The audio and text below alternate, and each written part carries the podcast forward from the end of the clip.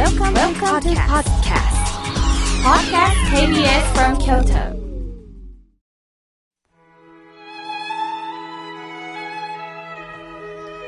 Kyoto. 改めまして、僧侶の河村妙慶です。今日の法話のテーマは、私の感覚を育てるについてお話しいたします。今日は蓄音機の日。せんきゅうひゃくななじゅうななねんしちがつさんじゅういちにちの今日、発明家のエジソンが蓄音機を発明した日だそうです。蓄音機とは円盤レコードの溝に針を接触させ、録音した音を再生する装置のことです。エジソンは円柱の老管に音を深さで刻む老管式蓄音機で、音を出すには音の溝を針でなぞってそのまま機械的に振動板へ振動を伝える構造を考えたんですね。いやー、頭のいい人はもう今聞いただけで難しいです。さあ、このエジソンの発明の数はこれ以外にものすごい数だったそうで、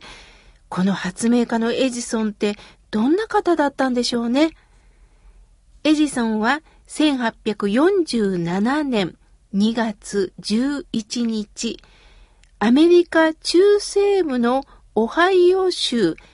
マイランにしちにんきょうだいの末っ子として生まれます。エジソンは小学校の頃からいつもなぜ、なんでと連発し、担任の先生からもう君の頭は腐ってるんと吐き捨てられ、わずかさんかげつで校長先生から退学を勧められて中退したそうなんですね。その後エジソンは小学校の教師であった母親から勉強を教わります。母は好奇心旺盛なエジソンのために家の地下室に様々な化学薬品を揃え、少年時代のエジソンはそこで化学実験に没頭したそうです。せんはっぴゃくろくじゅうよねんじゅうななさいのエジソンはカナダの駅で夜間電信係として勤務されました。何事もなければ一晩中いちじかんおきに勤務についていることを示す信号を送るという仕事だったそうです。退屈な仕事に飽きたエジソンは時計を使って電信機が自動で電信を送る機械を発明したというのです。エジソンは電信を機械に任せて寝ていたところを上司に見つかり怒られた。しかしこれが最初の発明だったそうです。エジソンはにじゅういっさいの時に初めて特許を取得。これは議会における賛成票と反対票の数を押しボタンで瞬時に集計し、投票にかかる時間を大幅に短縮するものであったそうです。しかし、少数派の議員による牛歩戦術ができなくなるという理由で採用されなかったそうです。この経験により、いくら素晴らしい発明をしても、人々が喜んでくれなければ何の意味もないということをエジソンは痛感したんですね。それからエジソンは人々の意見や要望をよく聞いてから発明に取り組むようになりました。ここが面白いですね。せんはっぴゃくななじゅういちねん、エジソンはにじゅうよんさいの時に結婚したんですが、多忙だったエジソンがあまりにも家に寄りつかなかったことで、奥様は引きこもりになり、次第に体調を崩されたそうです。発明家としては素晴らしいのですが、没頭しすぎて家庭のことはお預けになってしまったんですね。難しいところです。その後せんはっぴゃくはちじゅうろくねんにエジソンは再婚されます。その後さんにんの子供を授かっておられます。エジソンはさんじゅっさいの時に蓄音機の実用化で名声を獲得しました。その後、メロンパーク研究室を設立。研究所では電話、レコードプレイヤー、電気鉄道、電灯照明などなど商品化していったんですね。エジソンは白熱電球の発明家ではないんですが、電球のフィラメント、これは京都の八幡の竹を使うなど改良に注力して家電、発電、送電までを含む電力の事業化に成功したことで大きな功績を収められています。せんはっぴゃくきゅうじゅうさんねんにエジソンはアメリカ初の映画スタジオを設立し、白黒フィルムの制作を始めるエジソンは約せんにひゃくほんのフィルムを制作しました。せんきゅうひゃくさんじゅういちねんじゅうがつじゅうはちにち、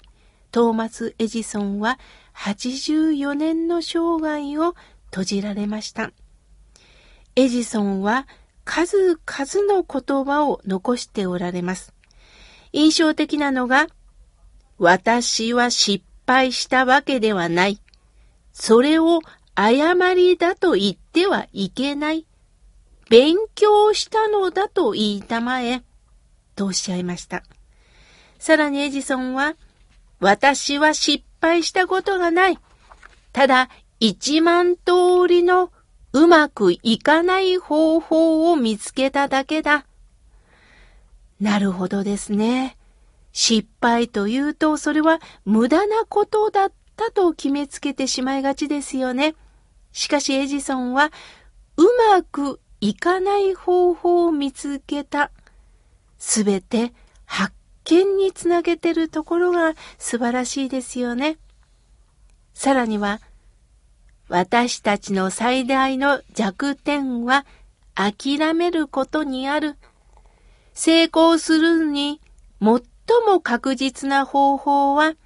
常にもう一回だけ試してみることだとおっしゃっています。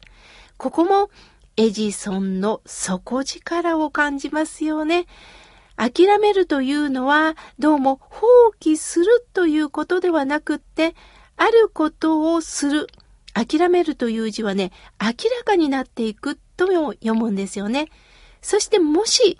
私たちに情熱が残っていたら、もう一回チャレンジしてみるということなんですね。私もあることで諦めようかなと思っていることがありました。しかしこのエジソンの本を読んでいくうちに、うまくいってもいかなくてもチャレンジすることに躍動感をいただける、何かそのチャレンジに勇気をいただいたようです。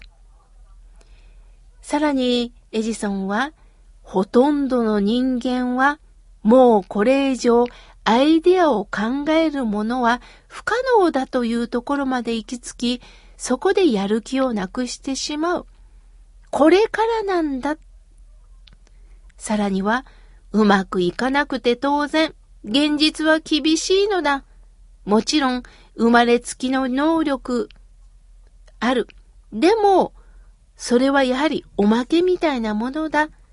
絶え間なく、粘り強くしていく。これが、成功の要なんだとおっしゃっています。粘り強いという気持ちなんですね。確かに才能、能力も必要でしょう。でもそこに何か自分の中に粘り強くやっていきたいという好奇心がエジソンの中にはあったんですね。私は最もエジソンの本を読みながら印象的だったのは、働くということがただの決まりの作業になってませんか？働かされてるというと退屈になりますよ。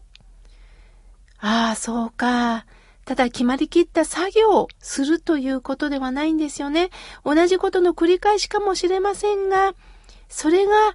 何か喜びにもなることによって発見につながるということなんですよね。ただ起きて何か作業をして終わるということではなくって、たった一つの仕事に何かエネルギーを何か集中していくということ、これは無駄なエネルギーではないんだよということを教えてくれるようです。努力だけというのではなくって、そこに気持ちが込められるか、